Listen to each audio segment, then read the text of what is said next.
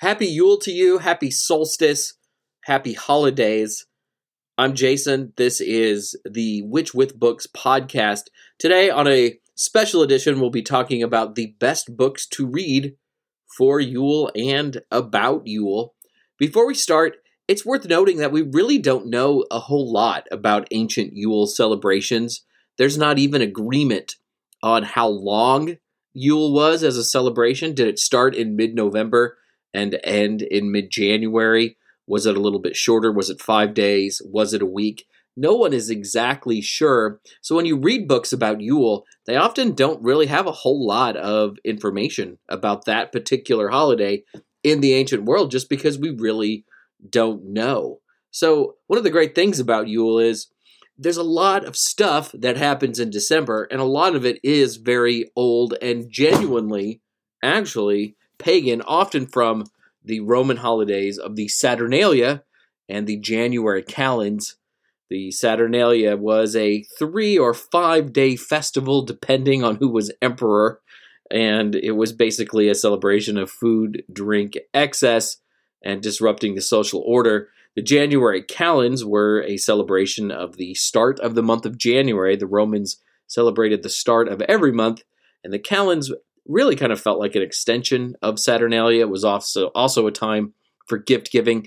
A lot of the trappings of the holiday season that we're used to today, such as evergreen boughs and wreaths and ivy, those were a part of Calends and Saturnalia celebrations. So we're going to talk uh, quickly about some books to help you inspire your your Yuletide season. The good folks folks at Llewellyn have been publishing the little eight Sabbat series, and it's been quite popular. And there's a reason for that. There's a lot of stuff in them. There's activities and things to do. The Yule book was written by Lisa Pesznecker, and it was is definitely one of the better books in that particular series. So if you're looking for some divination, some spells, some magic to practice, a little bit of history, crafts, recipes, and rituals, you really can't go wrong with the little book of Yule. All of the books are like that, but Yule, though, because of its long history within pagan practices, because of how much stuff is just done this time of year, there's a little bit extra in this particular book. The next book, also from Llewellyn, is one I'm quite personally attached to, and that's Llewellyn's Little Book of Yule. My name's Jason, my last name is Mankey, and I am the author of Llewellyn's Little Book of Yule instead of looking just at the Norse Yule and the modern pagan celebration of Yule, my book is a celebration of the entire holiday season with lots of boozy recipes, lots of history, and lots of weird stories about Christmas things like Christmas poopers and pooping Christmas logs, and even some holidays that used to be a big deal that occurred after the solstice and after Christmas into early January. Very proud of that book. Think that you might get something out of it if you're somebody who loves this entire season, and especially if you have to go to the fam- your family's house and they do Christmas and you really don't do Christmas or whatever else it is. A lot of things. Perennial bestseller this time of year is Linda Raedisch's The Old Magic of Christmas Yuletide Traditions for the Darkest Days of the Year. What I really love about this book is it sort of looks at the alternative things during the holiday season. I'm someone who really loves the loud Roman Saturnalia type things. Let's go out, let's have lots of twinkly lights, let's have lots of wassail, let's have a great old time. And the old magic of Christmas is more about, oh yeah, people used to tell ghost stories this particular time of year, or be aware of creatures that maybe you don't want in your house this time of year. So there's a lot of traditions that are explored in this particular book. Yuletide used to be a lot different. It was, for some people, a very scary time of year. It was a time to celebrate abundance because people had just slaughtered cattle and the, and the grain had been turned into booze and the grapes had been turned into wine, etc., etc. But the days were very short, the nights were very long, and you know, if things went wrong, you were in deep, deep shit. So, yeah, there was a little bit of spookiness attached to it.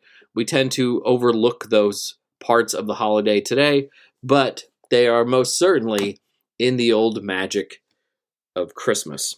Speaking about Christmas, wanted to talk about a few Christmas books, their histories of Christmas, and because Christmas has so much pagan stuff in it, stuff from pagan antiquity, but also folk traditions that really don't have a whole lot to do with Christianity. Reading some of these might be of interest to you if you really, really love the holidays.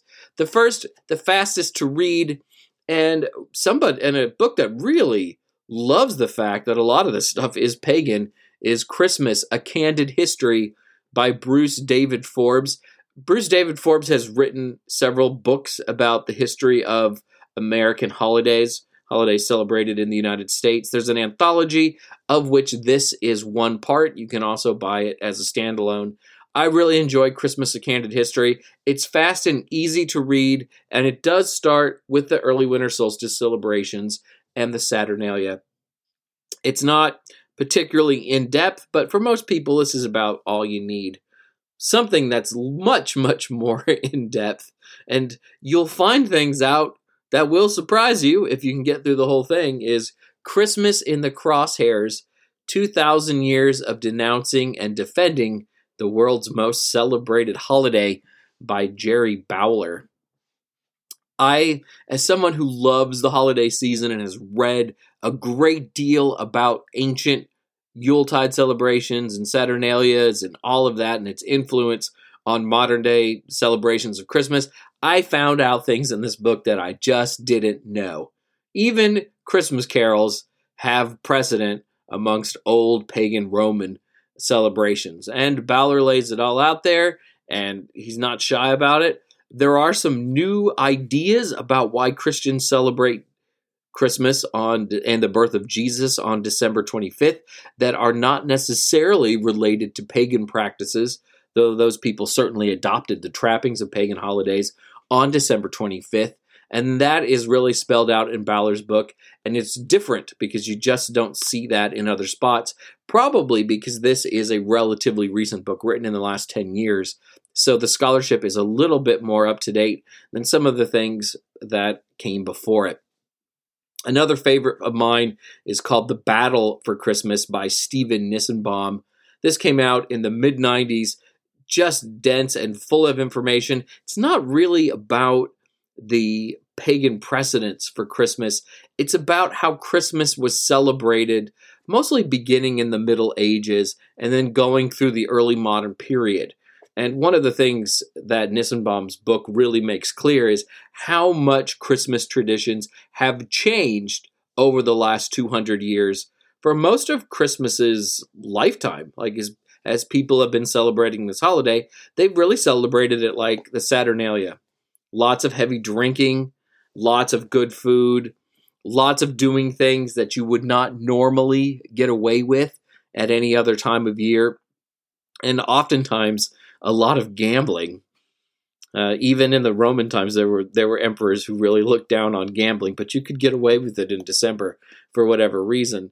And Nissenbaum spells all that out and he talks about how much a lot of people in authority in Christian nations despised Christmas because they knew it for what it was basically a pagan holiday glorifying enjoyment, contentment, happiness, and a little bit of gluttony.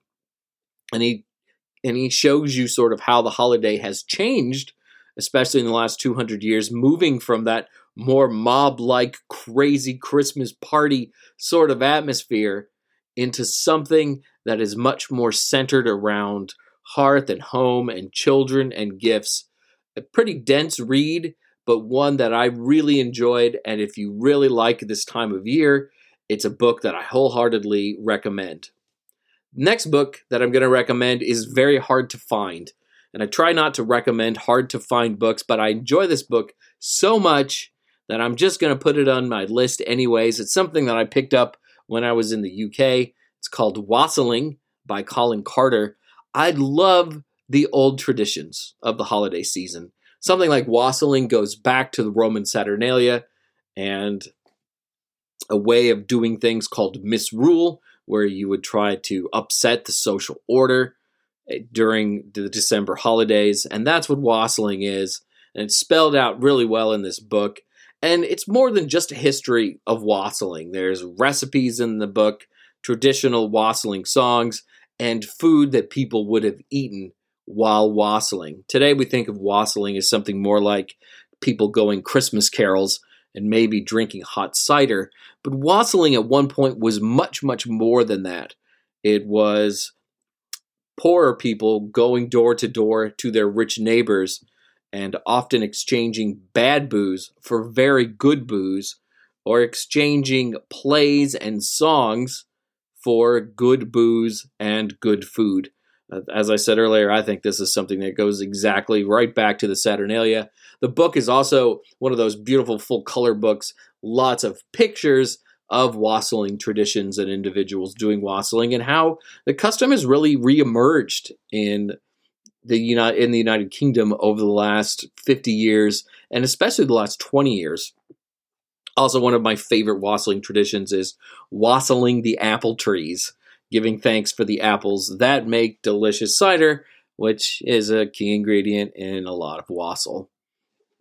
This next book is going to appeal to a lot of you out there, and that's The Krampus and the Old Dark Christmas Roots and Rebirth of the Folkloric Devil by Al Ridenour. A lot of people talk about the Krampus today, and again, it's one of those things we just don't know as much about as we might like.